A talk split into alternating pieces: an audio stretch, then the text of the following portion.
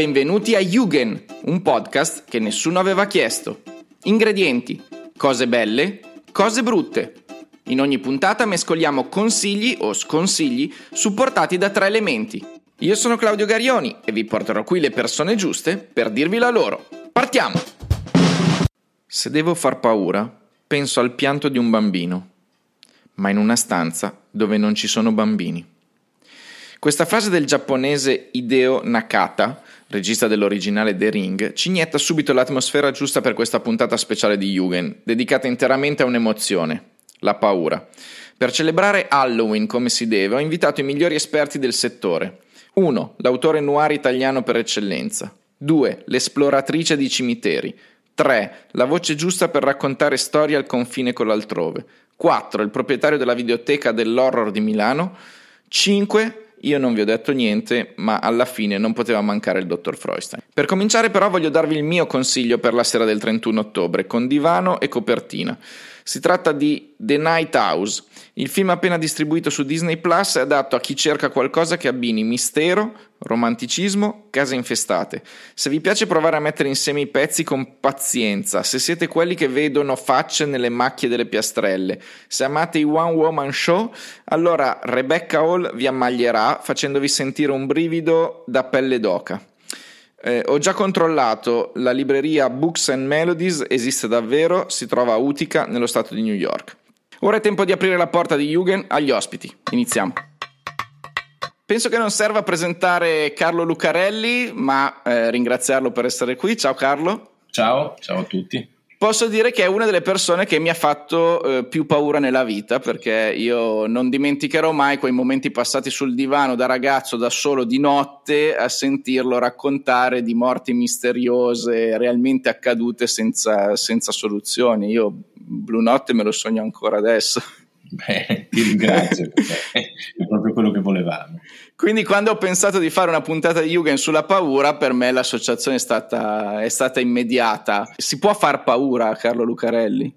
Assolutamente sì, anzi io ho spesso paura, poi la paura è una cosa che mi piace, nel senso che quando è la paura di qualche cosa che posso riuscire a conoscere, quindi devo semplicemente aprire la porta che era socchiusa per guardare che cosa c'è, e questo succede molte volte con un film, un libro, no? qualcosa di fantasia, allora questa cosa mi piace, mi piace molto. Io per provare a esorcizzare Blue Notte ci ho pure scritto la mia tesi di laurea e, e ho scoperto che c'era tutto un mondo di cronaca nera locale su un settimanale di Imola chiamato Sabato Sera, eh, nel quale tu scrivevi e nel quale tu, diciamo che ti è esplosa in mano la, la vicenda della Uno Bianca. Hai, hai avuto paura a occuparti di quel caso all'epoca? No, devo dire no, perché oddio, io non è che sono mai stato un giornalista così investigativo da essere dentro le cose, proprio sui luoghi. E io me ne sono sempre occupato, sì, ma voglio dire, da qua, in un certo senso. Mm. E allora alcuni giornalisti sì, vanno a parlare con delle persone nei vicoli bui, capito? E, oppure scoprono delle carte che non si deve. Io, io no, non sono così bravo, quindi non ho mai avuto molta paura. Forse sono incosciente, però paura non ne ho mai avuto. Allora ti chiedo di, di, consigliare ai nostri amici di Jugend eh, qualcosa che ti ha fatto paura, direi tre cose che ti hanno fatto paura. Mm, parti pure tu da, da, da quella che preferisci. Allora, se vogliamo partire da un film, il film che mi ha fatto più paura, tanto che allora non l'ho più rivisto, da allora mm. non l'ho più rivisto. L'ho visto una volta sola e sono rimasto talmente inquietato e sconvolto che lo riguarderò soltanto un pomeriggio di sole d'estate quando c'è tanta gente, è l'inquilino nel terzo piano di Polanski. Ah, come mai è così? Eh, non lo so perché, mi ha dato proprio fastidio, mi ha fatto paura perché molte volte c'è una paura che possiamo gestire, no?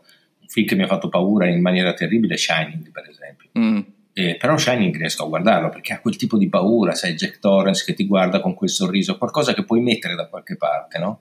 Fa parte, non so come dire, del, del panorama consueto della paura cinematografica. Benissimo, allora, quello lo guardo, ho una gran paura anche adesso, quando lo racconto a qualcuno, poi non, la notte, insomma, faccio fatica, va bene. Ma l'inquilino del terzo piano ha qualcosa di più, secondo me. Che storia racconta? Eh, racconta la storia di un signore che prende una casa e, e, si ritrova con delle cose nella sua casa, con una persona che lo guarda dalla finestra davanti e tutta una serie di, come dire, di, di, di assurdità no? che lo perseguitano fino a portarlo a qualcosa di molto estremo. Fa paura. Io, a me fa paura. Io devo dire che a me fanno più paura le cose vere o potenzialmente vere, magari rispetto a quelle eh, di mostri e fantasmi. Non so se anche per te è così. Sì, sì, naturalmente sì, perché sai, anche i fantasmi, i mostri li metti dentro una specie di, come dire, di, di scatola no? che, con un'etichetta e quella lì, perfetto. Eh, tu dici per, per, per, un po' credo ai vampiri, i vampiri mi fanno paura. Una volta che hai finito il film non ci credi più, va bene. Tu tra l'altro hai anche lavorato con Dario Argento. Sì, eh, sì, sì.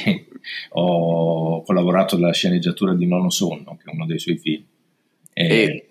Bellissima situazione. Dario Argento, lui sì, che è un grande esperto di paura e ti racconta che cos'è la paura. E quando te la racconta, naturalmente ti fa paura. Senti, c'è invece una serie TV che vuoi consigliare?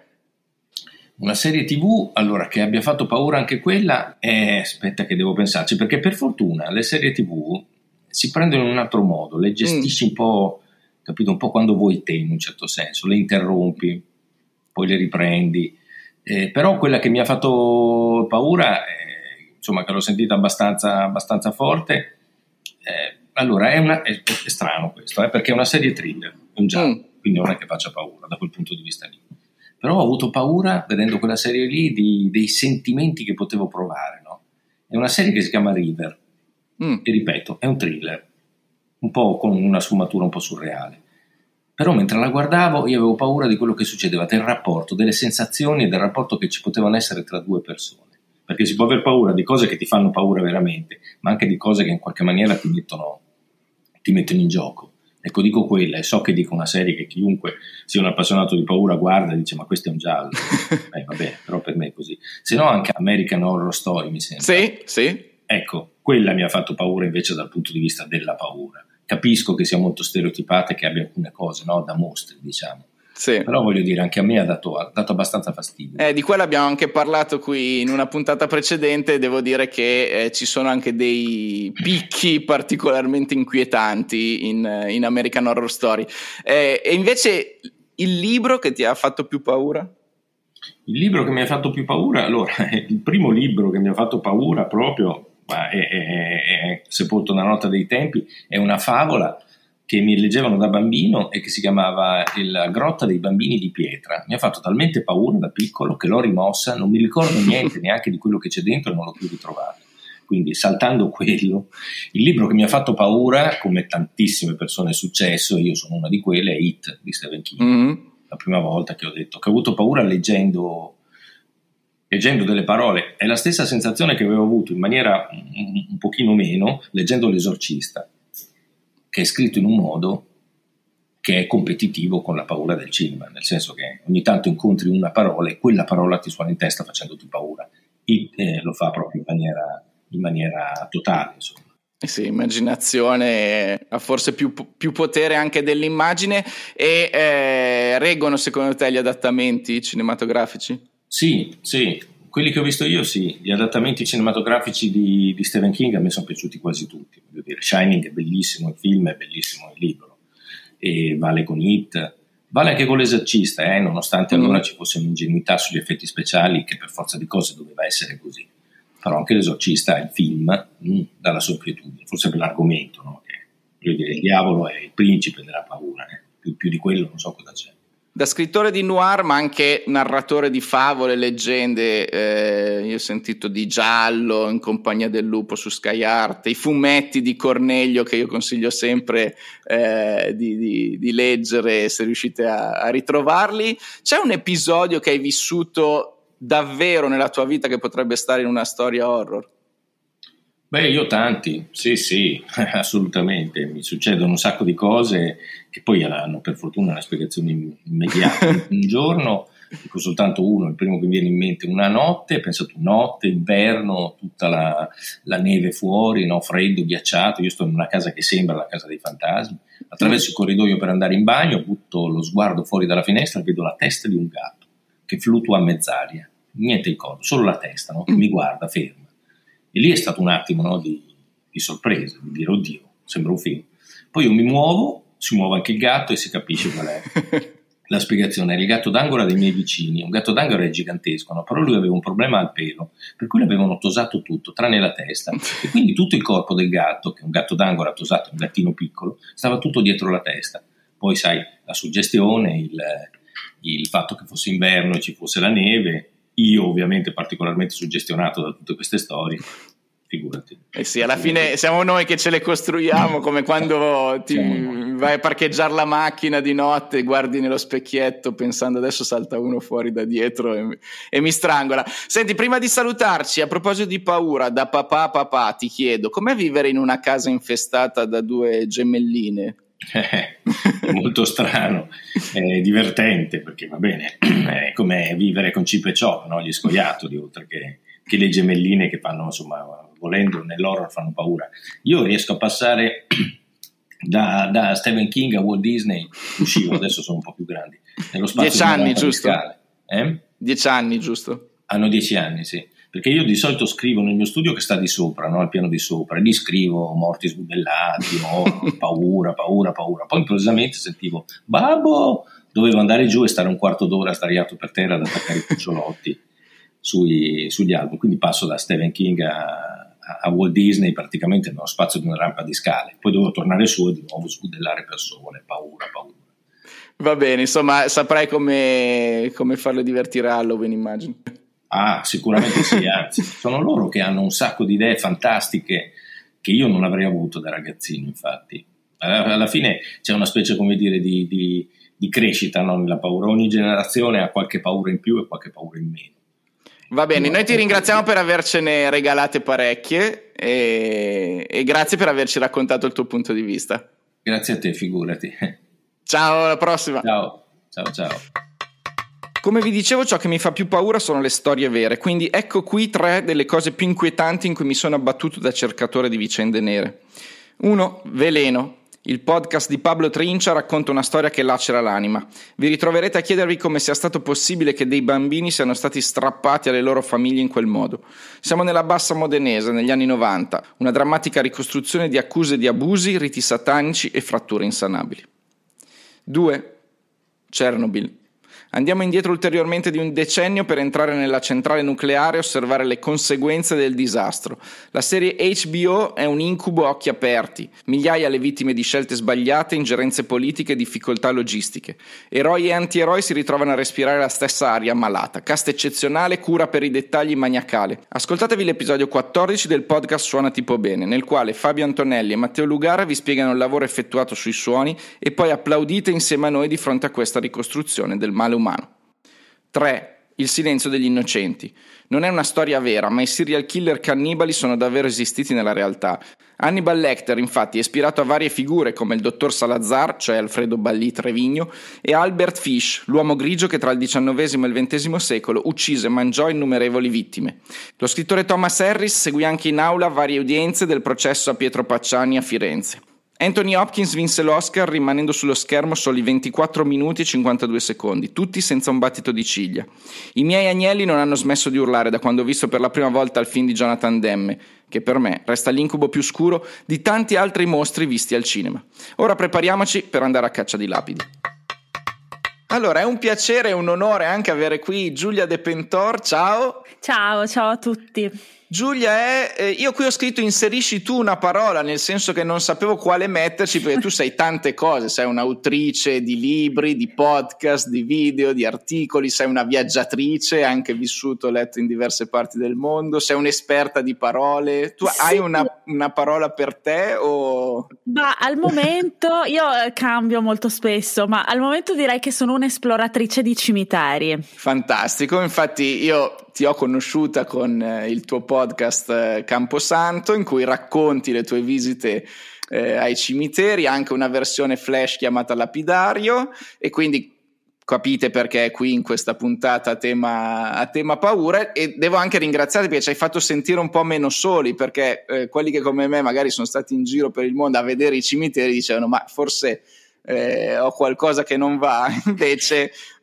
Sì, ma guarda, ti dirò, era una paura che avevo anch'io prima di iniziare Camposanto, perché non conoscevo molte persone appassionate di cimiteri. Mm. E quando poi invece ho iniziato il podcast ho scoperto che siamo tantissimi. È una comunità. Sì, quindi sono molto felice di averlo fatto, perché anch'io mi sento meno sola. Va bene, dovremmo fare una, una, un raduno, insomma. Tra... Ma magari, magari. Va bene. Allora, allora io eh, ho pensato anche di chiedere a te qual è una cosa, un'opera che fa paura. È stato molto difficile scegliere perché io sono molto impressionabile, ci sono tantissime cose che mm. mi fanno paura, però alla fine ho scelto un libro e la cosa non sorprende dato che io sono una eh, avida lettrice, quindi mm, leggo moltissimo e sono sempre alla ricerca di, di libri che diciamo stuzzicano eh, il mio interesse. E eh, quest'estate ho ricevuto per il mio compleanno un libro stupendo, adesso dirò il titolo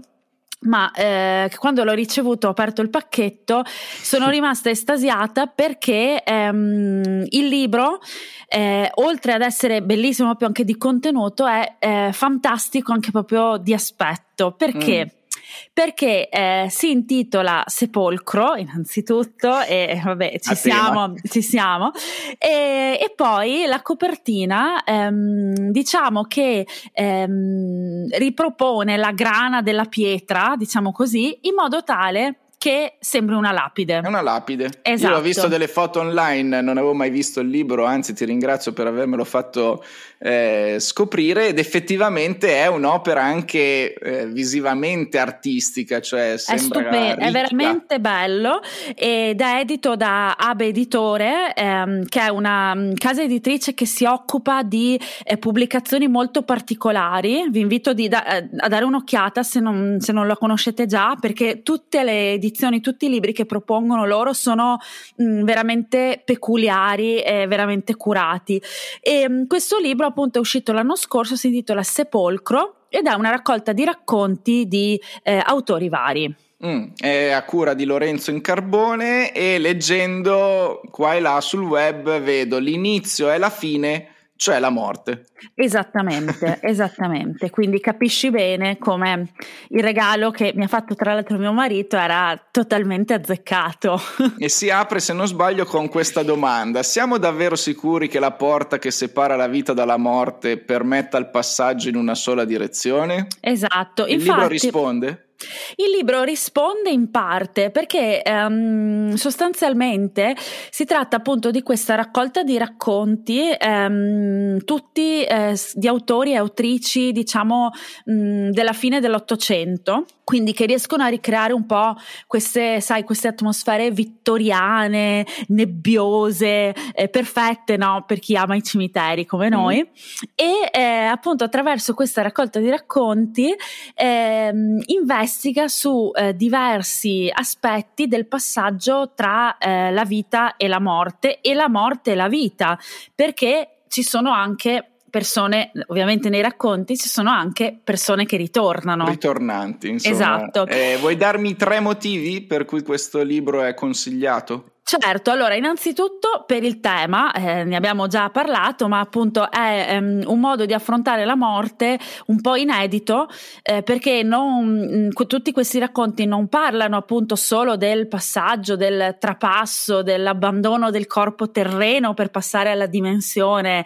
ehm, ovviamente per chi è credente, la dimensione eterna, eh, ma ehm, parlano anche eh, di quello che avviene quando questi, questi morti ritornano ritornano in, in qualche forma, in qualche uh-huh. modo, che siano fantasmi o vampiri o semplicemente che siano caduti ehm, in una morte apparente, no? E ehm, quindi questo è il primo motivo perché il tema è assolutamente affascinante e riesce a creare delle atmosfere che appunto come dicevo prima per gli amanti dei cimiteri sono, ehm, sono stupende. Il secondo motivo è che eh, noi siamo abituati eh, comunque a, ehm, a riconoscere no? sempre, un po' sempre gli stessi autori eh, di horror, ehm, senza nulla togliere a Bram Stoker e Edgar Allan Poe, eh, che tutti conosciamo e tutti idolatriamo.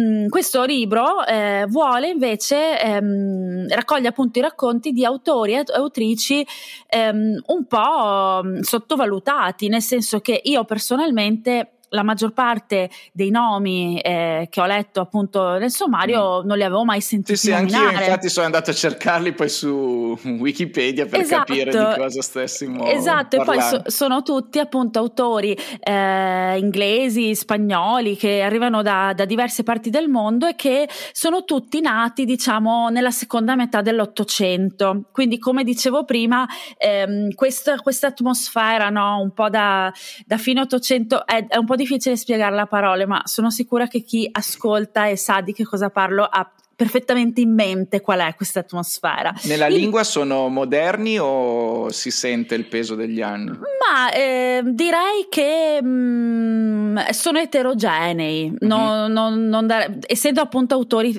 t- tanti autori diversi, eh, sicuramente a volte magari il linguaggio è un po' desueto, ma ehm, non assolutamente di, di, difficile comprensione.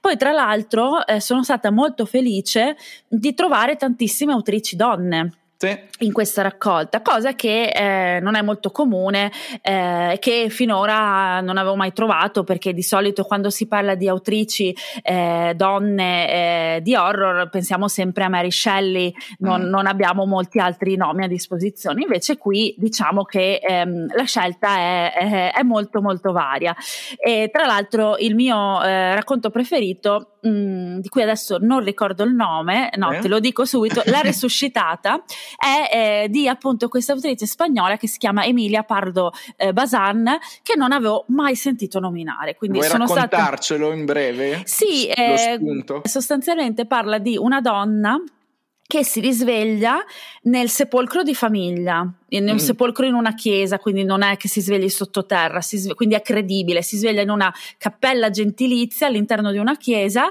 si rende conto eh, di non essere morta mh, mm, e eh, decide di ritornare a casa sua. E cosa succede? Che quando torna, dopo un primo momento di grandissimo stupore e gioia eh, della famiglia, eh, in realtà poi si rende conto che tutti la guardano in modo strano, eh, che la, le, i suoi figli sono spaventati da lei eh, e certo. quindi decide di ritornare nel sepolcro. quindi l'ho trovato di um, un, un'ironia anche molto molto sottile, mi è piaciuto davvero tanto. Va bene, io me la immagino un po' Uma Thurman in questo, ma proprio per restare Io su. invece immaginavo no, questa donna, sai, con la camicia da notte sì. che vaga per le, i corridoi del castello, cose così. Andiamo e col terzo motivo. La copertina riproduce una lapide, ma anche il resto del libro, mm. ehm, il resto di, appunto di questa edizione di Sepolcro è ehm, fantastico perché eh, l'edizione, il libro è curatissimo ho visto delle illustrazioni bellissime. Esatto, ci sono stampe eh, dell'epoca meravigliose ehm, che riproducono ovviamente soggetti a tema, scheletri, fantasmi, vampiri e via dicendo. Ci sono diverse eh, tipologie di scrittura perché c'è il testo normale, ma ci sono anche riproduzioni di lettere, eh, testi scritti a mano, disegni, quindi sembra proprio di aver trovato ehm, la raccolta di eh, un, una passione appassionato di fine Ottocento che ha messo mm. assieme no, tutti gli spunti che ha trovato. E infine, eh, all'interno del libro c'è anche una busta con degli inserti aggiuntivi, c'è un finto articolo di giornale, eh, un'altra lettera, delle foto e quindi appunto come dicevo si ha proprio l'impressione di aver messo le mani su un prezioso reperto di fine Ottocento. Quindi anche una bella idea regalo. Stupendo e poi ho scoperto tra l'altro che eh, le, tutti i libri prodotti da Abe Editore sono, sono così, sono mm, curatissimi, curatissimi in tutti i particolari. Non so se invece fa paura, non vedo l'ora che venga domenica il tuo libro, eh beh, il tuo ultimo eh... libro perché ne hai scritti diversi. No, questo in realtà è il mio primo libro, ah. eh, però no, hai ragione tu perché la seconda edizione è uscita quest'anno, quindi mm. hai ragione tu, diciamo, è, stato, è, è, stato, scritto nel 2010 ma l'edizione nuova è di, del 2021, quindi scusami ti ho corretto eh, per eccesso di zero. Eh, beh, fa paura perché eh, racconta una storia vera. Mm. È una, un fatto di cronaca nera che è successo nella mia città, Sandona di Piave, eh, nel 1970. Non voglio spoilerare troppo, ma eh, sostanzialmente io ehm, ho ripercorso appunto le fasi di un omicidio eh, del quale eh, si sapeva appunto ehm, si sapeva chi era, chi era, stato il colpevole ma del quale in città l- alcune parti erano state un po' dimenticate allora siccome nel parco della mia città dove questo omicidio è avvenuto c'è un um, eh, cenotafio commemorativo io quando ero piccola lo vedevo e chiedevo informazioni ai miei essendo io sempre stata un po' affascinata mm. da queste storie a un certo punto ho deciso, ho deciso di ricostruire la storia eh, attraverso um, articoli di giornale eh, microfilm, foto, interviste e mh, mm, sì, la storia che ne esce è abbastanza inquietante. Bene, lo trovate... complimenti per il lavoro di ricostruzione. Grazie, è stato molto divertente. Il mio libro lo trovate nel mio account Coffee, eh, dove può essere acquistato come ebook. Senti, ci salutiamo segnalando un posto nel mondo che ti ha fatto particolarmente paura tuoi, nelle tue esplorazioni. Beh, come dicevo prima, sono abbastanza impressionabile, quindi ogni cimitero potenzialmente mi fa paura, anche se sono affascinata allo stesso tempo, ma direi ehm, che quello che mi ha fatto più paura in assoluto eh, è stato ehm, a Palermo, nelle catacombe dei Cappuccini ne ho mhm. anche parlato in un episodio sì. di Camposanto perché appunto io sono um, io ho paura dei cadaveri, sono claustrofobica, um, mi viene l'ansia giusto, di andare sottoterra e sono andata in un posto che era diciamo eh, la, la, summa perfetta di tutte queste cose che mi fanno paura. Um, quindi sì, diciamo che forse più che paura era molta ansia, però è stata un'esperienza davvero intensa che consiglio ma che io non rifarò mai più più. Ah, Ok, va bene, bastata una, una, volta sola. Ho visto, ho dato. Va bene, allora ci sentiamo sulla prossima stagione di Camposanto, verremo a sentirti sicuramente, grazie mille. Grazie a te, grazie. È stato un piacere. Ciao. Ciao, ciao. In ambito paura, il mondo dei podcast devo dire che è pieno ormai di gente che racconta, legge storie dell'orrore, storie di fantasmi, però non è facile trovare qualcosa che sia davvero piacevole da ascoltare. Io mi permetto di consigliarvi Vivi Podcast perché eh, c'è una voce molto bella da ascoltare e questo già eh, fa tanto per un podcast che è sostanzialmente la voce di chi, eh, di chi vi parla. C'è una musica composta appositamente molto piacevole, molto eh, d'atmosfera, ci sono racconti che abbinano secondo me il delicato e l'inquietante e quindi è un piacere per me avere qui eh, con noi Lucia Ferrari che è la voce e la mente anche di Vivi Podcast. Ciao. Ciao Claudio, grazie innanzitutto, è un piacere. Spero farci... di aver descritto un po' quello che, che si trova, storie di qui e dell'altrove quindi esatto. possiamo capire in che, in che territori ci stiamo, ci stiamo addentrando quando ascoltiamo il tuo podcast. Diciamo subito che tu hai scelto un libro del 1959 che è L'incubo di Ilaus, che è diventato forse molto più famoso adesso che c'è stata anche una serie di Netflix rispetto a eh, diversi anni fa, anche se l'autrice Shirley Jackson è una maestra del, del genere. Leggici un, un estratto di questo, di questo, libro. Perfetto, io vorrei iniziare leggendoti semplicemente le prime righe perché mm-hmm. sono state definite dal New York Times il migliore paragrafo di apertura nella storia dell'horror. Quindi Beh, direi quindi che direi. come presentazione non è male. Prego. Nessun organismo vivente può mantenersi a lungo sano di mente in condizioni di assoluta realtà. Perfino le allodole e le cavallette sognano, a detta di alcuni. Hilaus, che sana non era, si ergeva sola contro le sue colline, chiusa intorno al buio. Si ergeva così da ottant'anni e avrebbe potuto continuare per altri ottanta.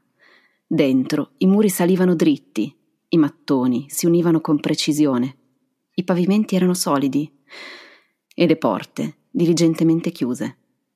Il silenzio si stendeva uniforme contro il legno e la pietra di Hill House e qualunque cosa si muovesse lì dentro si muoveva sola. È così. Bene, adesso inizia. sono già inquietato. Beh, era un po' questo lo scopo. Eh, ed è così che inizia l'opera di Shirley Jackson. Mm, che è una che si divertiva a dire di essere una strega e alternava la macchina da scrivere all'aspirapolvere quindi insomma un personaggio molto esatto. interessante. Conosciutissima e come, come, tu hai detto ancora di più adesso che è uscita la serie, ormai un, forse un paio di anni fa mi pare, The Haunting of Hill House sì. su Netflix. Su Netflix. Quindi, e io infatti sono arrivata poi al libro attraverso la serie, cioè prima ho visto la serie, poi incuriosita da, da questa sono andata a leggermi il libro da cui era tratta.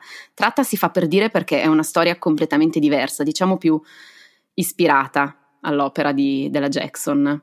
Perché tu vuoi consigliarci il libro? Tre motivi per leggere questo libro, anche se uno ha già visto la serie, quindi.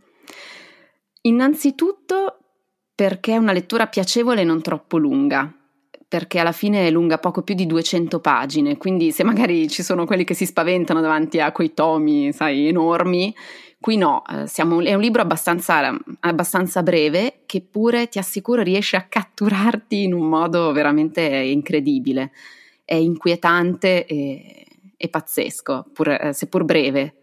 Mm. E, ehm, secondo motivo, Mm, sicuramente lo consiglio anche a chi come me non è fan dell'horror vero e proprio, perché qui non abbiamo solo una storia di fantasmi, ma è anche un'arguta analisi psicologica dei personaggi. E secondo me vale la pena leggerlo anche solo per scoprire la maestria della Jackson nel descrivere con una delicatezza pazzesca i luoghi e le persone. Terzo motivo? Il terzo motivo è una delle più famose storie di fantasmi e tra poco è Halloween. Quindi quale modo migliore di entrare nell'atmosfera? Rispetto alla serie tu hai detto si distacca molto perché? Allora, ha dei punti in comune sicuramente, perché vabbè, d'altra parte è al libro che la serie si ispira, ma è in realtà una storia completamente diversa. Mm, per chi non avesse visto la serie, si racconta di questi fratelli, adesso mi pare tre femmine e due maschi, che sono cresciuti in quella che è diventata famosa per essere una casa infestata. Ovviamente ognuno a modo suo se ne portano dietro i traumi, i ricordi angosciosi e questa casa continua in qualche maniera a influenzare le loro vite anche a distanza di anni. Eh, io non so se, se, tu l'hai vista, viene poi svelata nel corso dei vari episodi sì. la vicenda per come si è svolta realmente, in un continuo passaggio tra presente e passato. Quindi scopriamo che orribili esperienze hanno vissuto i bambini in, in, questa dimora, e tra cui anche la perdita della madre, e quali segreti ci sono ancora da svelare. Ok, Nel manteniamo libro... sempre uno spoiler basso per... Esatto, hai visto che mi sono mantenuta molto sul vago, perché secondo okay. me poi è proprio da, da, vedere per capire.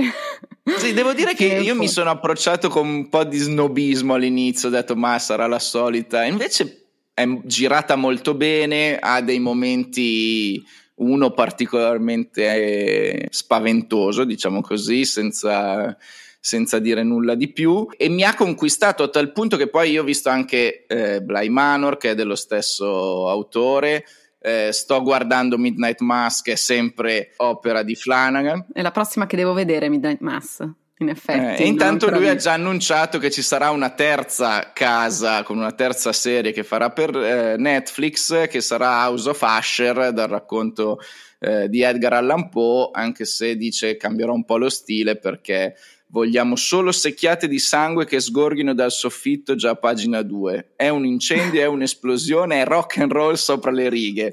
È f- semplicemente violento, folle e orribile. Devo dire che invece le precedenti cioè i Laus e Bly Manor sono molto più sul delicato, soprattutto la seconda esatto. un, eh, non ha quasi, secondo me, niente di spaventoso. Può piacere o meno, ecco, però mi sembrano dei prodotti di alto livello. Devo dire che la cosa che è piaciuta a me è proprio questa, il fatto che non fosse niente di eclatante, perché, ripeto, io non sono proprio una fan, sai, del, dello mhm. splatter, mm-hmm. dell'horror eh, duro e puro, ma mi piaceva questo approccio molto um, fine, molto delicato, in cui vedi poco ma senti tanta angoscia comunque perché mm-hmm. ci sono ti sei ritrovata scene... insomma con sì, anche quello che fai sì. tu. Sì esatto alla fine rimaniamo sempre lì vedi che mi piace un po' andare a caccia delle cose più, più inquietanti. Spieghiamo invece allora qual è la storia del libro Il House come ti dicevo nel libro la storia è molto diversa. Shirley Jackson ci racconta infatti eh, di quello che dovrebbe essere un esperimento scientifico. C'è questo scienziato, questo dottor Montague, una, un antropologo, che decide di affittare Hill House e di trasferirsi lì durante l'estate. Eh, il suo scopo è quello di raccogliere prove o comunque analizzare eventuali fenomeni paranormali. Montague contatta diverse persone che hanno già vissuto questo tipo di esperienze pensando che possano in qualche modo favorire il manifestarsi di qualche entità. E a questo appello rispondono però solo in due. Eleanor, che è un po' la protagonista del racconto, una ragazza timida, insicura e molto sensibile, Theodora, che è molto più spregiudicata e sicura di sé, e Luke, che è il futuro proprietario della casa ed è il solo esterno, nel senso, è lì diciamo per volere della famiglia come per controllare l'esperimento. E se noti, alcuni nomi sono gli stessi della serie, anche sì. se si tratta di personaggi del tutto diversi. Forse in Eleanor, in Nell si ritrova un po' nella sensibilità della protagonista. Quindi diciamo che la versione TV è ispirata Beh, anche perché poi modernizzata e, e, va in direzioni però diverse da quella che è sì, si ritrova la stessa atmosfera soprattutto, un'atmosfera simile, una, questa angosciosa attesa che qualcosa accada, no? Di fatto. Ma questo ti ha invogliato a leggere altri libri di Shirley Jackson? Abbiamo sempre visto. Mi ha invogliato sicuramente. Ho una lunga fila di libri che mi attendono e quindi di solito faccio un po' fatica a. È pericoloso scoprire cose nuove, eh, perché poi ti porta in territori infatti, inesplorati. Infatti, se compro ancora un po' di libri rischio di uscire io di casa e adesso penso che, penso che però la leggerò, leggerò sicuramente qualcos'altro perché mi era piaciuto moltissimo questo. Perché di Shirley Jackson praticamente per anni non, non, si è parlato. Guarda, non lo so, nel senso che io lei non la conoscevo benissimo, avevo letto forse tantissimi anni fa, non mi ricordo, uh, forse si chiama The Lottery, un suo, un suo racconto sì, breve. il suo più famoso è La Lotteria, sì. Sì, ehm, sì, l'avevo letto in inglese e però non ero andata avanti nella, mm-hmm. nella, lettura di altre opere. Un po' come spesso accade, mh, mm, si, si, scoprono più tardi certi autori. So che qualcuno adesso lo consiglia proprio la lotteria in ottica Squid Game, visto? Eh sì, sì, sai, spesso non è il momento giusto quando esce l'opera, ma ci vuole un po' per... Eh, io l'ho trovata anche molto moderna come modo di scrivere, non è vecchissima, stiamo parlando del 59, però comunque l'ho trovata moderna. Per esempio, lei fa capire, senza dirlo ehm, esplicitamente, che una delle protagoniste è omosessuale. E, mm-hmm. e, mi piace anche che comunque abbia trattato i temi mh, senza dire, ma in modo molto, mh, molto fine e anche molto, molto moderno. Cioè, ti sembra di leggere un libro comunque più recente. Tu che ti aggiri, insomma, tra luoghi infestati, personaggi ectoplasmici, c'è un posto in cui sei stata, in cui hai provato quella sensazione di avvertire allora, la soglia? Ehm, io sto proprio girando in questo periodo con un mio amico fotografo, Guido Rubino, stiamo andando in giro per luoghi abbandonati per mm. creare quelli che diventeranno dei video, reportage foto- fotografici e una descrizione ovviamente a parole come nel mio stile, una storia. e devo dirti che non è che ci sia un luogo in particolare, è l'atmosfera del luogo abbandonato in cui comunque si percepisce eh, la presenza di ciò che è stato. Non so se riesco a spiegarmi bene, ma il, mm. il, si crea questa sensazione di mh, mm, entrare in un altro mondo. E, e, questo un po' mi inquieta sempre quando mi ritrovo in un, in un edificio in rovina, che comunque ha una sua storia eh, anche antica, se vogliamo. Eh, devo dire che mi viene sempre quel brivido in cui magari non vedi niente, però ti aspetti in qualche modo, siamo un po' tutti abituati ai film horror, ti aspetti che spunti un fantasma o di sentire mm. qualche passo, qualche sussurro. Beh, chi da piccolo non ha sognato di avere la trappola dei Ghostbuster? Che esatto, infatti, di andare film. a caccia di fantasmi. E, e provare quell'emozione lì. Quindi, insomma, con le tue storie, video storie, potremmo vivere nuovamente quella, quella sì. sensazione ti seguiremo, ti seguiremo, anche lì. Quindi in posti abbandonati. Eh... Sono ex hotel piuttosto che ex ospedali psichiatrici, ce ne sono tanti. Ho rimandato per via mm. del lockdown, dovevano uscire molto prima e adesso insomma ne sto. Sto cercando di accelerare i tempi, stiamo facendo tante escursioni interessanti e spero che chi ci segue sia contento di ciò che mi sembra che sia perfetta una frase che ho letto in un articolo proprio eh, in cui si parlava di Shirley Jackson che dice una casa può anche esplodere ma poi i frammenti e la polvere di quell'esplosione da qualche parte vanno e restano e quindi così come le presenze rimangono impregnate forse nei luoghi in cui hanno vissuto. È proprio quella sensazione, in effetti, non poteva essere descritta meglio. E secondo me quello che è molto diverso nel libro della Jackson è il fatto che proprio la casa sia la, pro- la vera protagonista di questa storia. Lei lo mette subito in chiaro dalle prime righe, eh, questa presenza ingombrante e inquietante. Ok Lucia, io ti ringrazio e eh, ti prometto che verremo con te nei posti in cui ci porterai. Grazie a te. Ciao, alla prossima. Allora, in questo nostro viaggio nella paura vorrei portarvi in un posto che a Milano è un, è un cult perché eh, una volta esistevano le videocassette. Oggi eh, si può trovare un po' di tutto in questo posto che è una videoteca che si chiama Bloodbuster e eh, a Milano i cultori dell'horror, eh, dei film splatter, dei B-movie lo conoscono, lo frequentano e do il benvenuto a Manuel Cavenaghi, ciao. Ciao, ciao Claudio, ciao a tutti. Allora io partirei da una domanda, cioè ti chiederei, mh, mm, i film di paura secondo te funzionano? Cioè, un mio amico diceva sempre: i film di paura li guarda chi non ha paura, perché chi ha paura poi non li guarda. È, è vero secondo te? Secondo me è il contrario. Nel senso, i, i, film di paura funzionano con chi ha paura, eh, con chi magari appunto metti anche noi, magari ne abbiamo visti veramente tanti, tanti così, funzionano molto meno. E poi per fortuna invece c'è molta roba che, che ancora funziona. Bisogna sempre definire che cos'è mm. la, la paura, perché è la domanda sempre che, che, ci manda più in crisi, perché dopo 22 anni che consigliamo quotidianamente film è sempre la, la domanda peggiore, perché perché la paura può essere la paura facile dei jump scare dei vari film come, non so, Conjuring, come Insidious, eccetera, che a me piacciono, eh, nel senso, mm-hmm. non, non, la sto... Eh, c'è quella più sottile del, dell'inquietudine e allora lì si va, non so, il film che consigliamo sempre La casa delle finestre che ridono di Pupi Avati, che quindi sai, l'atmosfera della... i film dove non succede niente ma ti tengono sospeso. L'attesa, l'attesa, l'atmosfera, la suspense, eh, anche poi magari non concretizzata, ma quello che ti immagini che possa succedere più di quello che davvero esatto, esatto. succederà. Come, come, Lovecraft, eh, cioè il non mostrato che, che, che, fa più paura di, di, di, una descrizione invece minuziosa.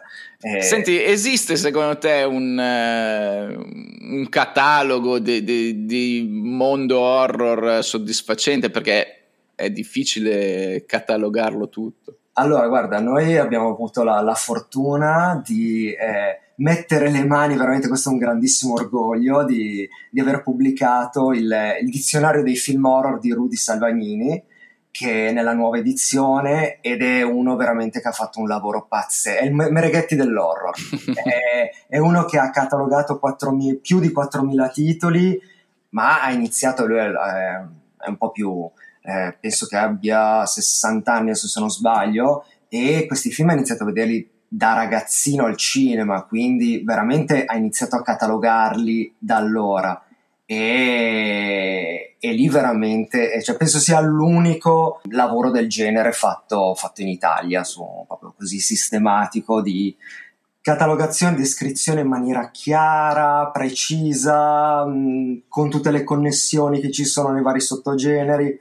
Eh, questo è veramente un. Quindi uno può aprirlo a caso e farsi ispirare. E farsi guidare da... in uno dei 4000 film che ci sono esatto, dentro. Esatto. Anche, Quindi... anche, dalle stellette che sono un gioco, però ti servono poi a magari già a colpo d'occhio a cercare, non so, il capolavoro oppure proprio il film brutto brutto che invece magari eh, nasconde qualcosa di, eh, di, divertente. Eh sì, perché poi i cultori degli Z-movie, diciamo così, hanno anche questo tipo di risvolto, di passione per il bello brutto. Beh, lo dice a noi che il nostro dalla B alla Z, quindi orgogliosamente difensori.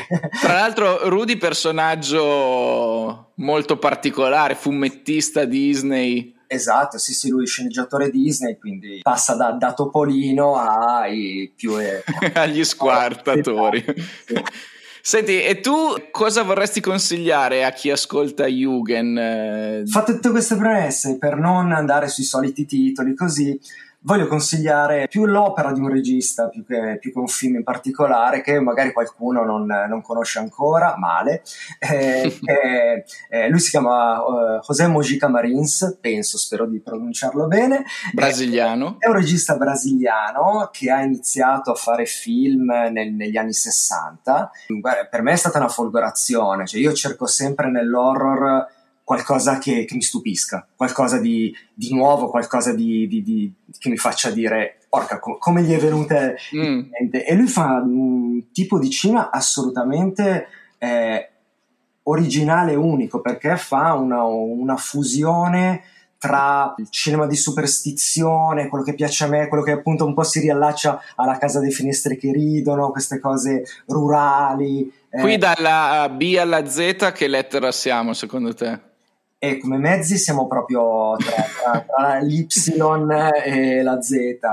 Come idee, assolutamente A, serie A assoluta. Eh, perché appunto mischia queste cose con poi, ehm, non, pur essendo roba degli anni 60, non bisogna immaginarsi una roba, sai, polverosa, invecchiata amara, ammuffita. No, è proprio pieno anche di sangue, di, di torture, è, è, veramente un... Diamo tre motivi allora, in puro allora, stile Jugend. Ehm, uno per, una, per, la storia, la storia, il personaggio suo che ha creato che è veramente mh, pazzesco. Lui ehm, in questi suoi film ripropone sempre il personaggio di eh, Zedo Kaishao, o come se volete cercarlo, c'è anche il cofanetto in DVD in, eh, sottotitolato in italiano, mm-hmm. Joe, come stato chiamato in, eh, in America, cioè Beppe la bara, detto proprio, un, questo becchino sadico di questo paese, eh, oss- ehm, che appunto eh, tiene in, in ostaggio psicologico tutto, tutta la sua comunità e vuole cercare la donna perfetta per dare il figlio perfetto all'uomo perfetto che lui, no? Mm. Quindi mm. come fa? Lo fa attraverso una serie di torture a queste donne, che quella che non si spaventerà sarà la donna perfetta. Secondo motivo, per, per, il surrealismo che mette dentro, mm. fa queste storie appunto rurali, eccetera, poi ci sono questi tocchi assolutamente irrazionali. Ad esempio, nel secondo film eh, che fa, che si chiama eh, E stanoce incarnerei no teu cadaver, che sarebbe questa notte mi incarnerò nel, nel tuo cadavere. Eh, lui per questo film, girato in bianco e nero, aveva trovato i soldi per un quarto d'ora di pellicola a colori. Per sfruttarla al meglio, eh, lui fa, alla fine del film, lui si ritrova all'inferno e c'è questa, questo quarto d'ora totalmente delirante di inferno dantesco fatto appunto di torture che sono anche oggi un, un pugno nello stomaco mm. eh, e allo stesso tempo visivamente cioè poi allo stesso quindi tempo... la povertà aguzza l'ingegno in questo sì, caso sì, sì assolutamente assolutamente diciamo che a mezzanotte possederò la tua anima è il primo horror brasiliano considerato esatto. del 1964 e eh, storia anche sua un po' particolare nel senso che è figlio del proprietario di un cinematografo ha iniziato a nove anni a girare un po' con eh, la sì. macchina da presa e lui quindi in tutti i film fa lo stesso personaggio sì, in realtà lui ha fatto eh, due film dove il personaggio era protagonista no? e poi dopo ha fatto 40 anni di carriera dove il personaggio ritornava ma sempre non so come presentatore come mm come elemento estraneo e lui non li ha mai considerati come seguiti e il seguito l'ha girato 40 anni dopo e questo è il terzo motivo per cui lo, lo consiglio sì. lui mh, adesso non mi ricordo l'anno comunque stiamo parlando degli anni del 2008 2008 sì l'incarnazione del diavolo Embodiment mm. of Evil lui riesce a trovare finalmente i soldi per fare il, il film e in un'epoca adesso di comunque cinema un po' un po' esangue, un po', un po anemico per i miei gusti. Mm. sto pensando ai vari film divertenti, per carità, però del, so, dell'Asylum, film sì. sempre fatti con un po' il freno a mano, così. Lui ritorna e fa una roba pazzesca, presentata tra l'altro a Venezia, totalmente delirante, piena delle sue filosofie eh, riguardo appunto al, al, agli esseri perfetti, eccetera, ma ancora adesso è riuscito a stupire poco prima di morire con questo prodotto veramente, veramente incredibile dove tra l'altro riesce a mischiare dentro la società eh, di polizia brasiliana, quindi fa anche un discorso sociale a, a, assolutamente da vedere. Il suo ultimo messaggio, diciamo così, perché poi appunto lui è morto nel 2020. Sì. Eh, ho visto che esiste anche un documentario eh, girato su di lui che vinse il premio della giuria al Sundance nel 2001, quindi può essere un sì. approfondimento. E lui che tra l'altro non doveva interpretare inizialmente eh, il, il, protagonista del film, ma poi non trovandolo ha pensato bene di vestirsi di nero, mettere il cilindro, mantello e poi queste unghie. Lunghe, lunghe. Guarda, io, io devo dire la verità, l'ho conosciuto nel 98 a Rimini. Mm. Eh, ed è stata un'esperienza incredibile. Comunque poi vedi questo vecchietto con queste unghie lunghissime, lui raccontava di queste pareti, cioè la mano praticamente ormai era paralizzata per essere schiavo del proprio personaggio. E, poi capisci, e c'erano lì delle persone, noi lo prendevamo un po' come, sai, fenomeno da baraccone, questo è arrivato col cappello eh, tipo slash, mm. eh, la cappa lunga, il mantello, queste unghie, sai, sembrava un po' un personaggio così c'erano lì un paio di, di, di giornalisti brasiliani ed erano molto, cioè si vedeva la, la, la, paura anche solo di rivolgergli parola, cioè, lui era proprio un, stato un personaggio eh, pazzesco della, della, anche della televisione brasiliana, della radio, eh, dei fumetti. Eh, Va bene, insomma, mi sembra che ci hai dato del materiale da, da approfondire con, con, curiosità. Chissà se poi tornerà a apparirti in qualche incubo. Eh, chi lo sa. Chi sa. Ah, poi, tra l'altro, è, è, anche stato pubblicato in Italia da Dynamic in, eh, in cofanetti che hanno ripreso la, la, la sua opera, insomma, le sue opere principali, quindi è, è molto facile anche da, da trovare anche in Italia.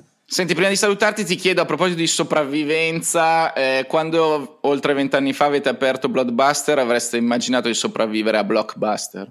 Ma che, ma guarda, eh, questa cosa mi ha lasciato, eh, mi ha fatto cadere anche il gioco di parole. Adesso... È vero, perché adesso i giovani non sanno cos'è. Non sanno cos'è Blockbuster, per cui vabbè. Va bene, complimenti. Grazie, grazie. Grazie mille per eh, questo intervento e andremo a farci spaventare insomma da José Mojica Marins. Grazie, un saluto, ciao. Grazie a te, grazie a tutti del, del podcast. Ciao. Ciao, ciao. Eccoci alla consueta lista dell'attesa, cioè le cose che speriamo non ci deludano nel futuro. Oggi rigorosamente a tinte dark. 1. Black Phone. La casa di produzione Blue Mouse ha realizzato l'adattamento di un racconto di Joe Hill. Se ascoltate Yugen vi ricorderete l'episodio 6 in cui abbiamo parlato del suo libro Un tempo strano. Protagonista Ethan Hawke, alla regia Scott Derrickson di Doctor Strange. I due si ritrovano dopo Sinister. Il telefono del titolo è quello disconnesso ma che inizia a squillare nella stanza dove è tenuto sequestrato un ragazzino da un assassino. 2. 1899. È la nuova serie dei creatori di Dark. Una nave di migranti in viaggio da Londra a New York ne incontra un'altra e via a un altro puzzle da comporre. 3. Man. Alex Garland torna al cinema dopo l'interessante serie tv Devs. Il regista del notevole Ex Machina gira un horror a basso costo per la A24. Per ora non si sa molto, ma come tutte le sue opere va tenuta d'occhio. La sintesi è: una ragazza va in vacanza da sola nella campagna inglese dopo la morte del suo ex marito.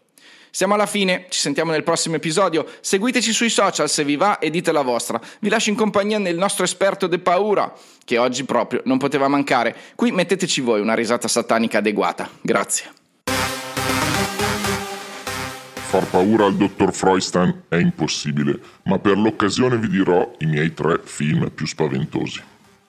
Poltergeist, demoniache presenze, del 1982 L'horror di Toby Hooper, scritto e prodotto da Spielberg, ha impattato sulla bolletta dell'energia elettrica. Dopo averlo visto a suo tempo per qualche settimana, ho temuto che si animasse qualche giocattolo presente nella mia cameretta. Fra questi c'era anche una maschera di carnevale raffigurante un clown. Si può dire che l'immedesimazione col giovane protagonista abbia provocato effetti terrorizzanti. Hellraiser 1987. Da Schiavi dell'Inferno, Clavi Barker porta sullo schermo carni lacerate, nichilismo, paure ancestrali incarnate dai supplizianti capitanati da Pinhead. Tutto questo come non può segnare durante la visione e proliferare negli incubi peggiori? La Lament Configuration è il McGuffin della saga, procura una malsana attrazione nonostante la consapevolezza di possibili eterni dolori conseguenti. La locandina del film produsse il medesimo effetto sul sottoscritto. Superate le remore, dopo la proiezione, tanta, tanta paura che i supplizianti mi venissero a punire solo per aver osato entrare nel loro inferno. Ereditary, Le radici del male, 2018. Difficile colpire il vostro dottore? La maggior parte sono suggestioni che risalgono agli anni Ottanta, quando ero un bimbo curioso per cambiare dunque epoca e trovare qualcosa che è rimasto dentro per un po' di giorni. Ecco il tetro debutto nel lungometraggio di Ari Aster, con uno sviluppo e un climax nel finale che non può lasciare indifferenti. Paimon, dalla cantina del dottor Freustein. È tutto.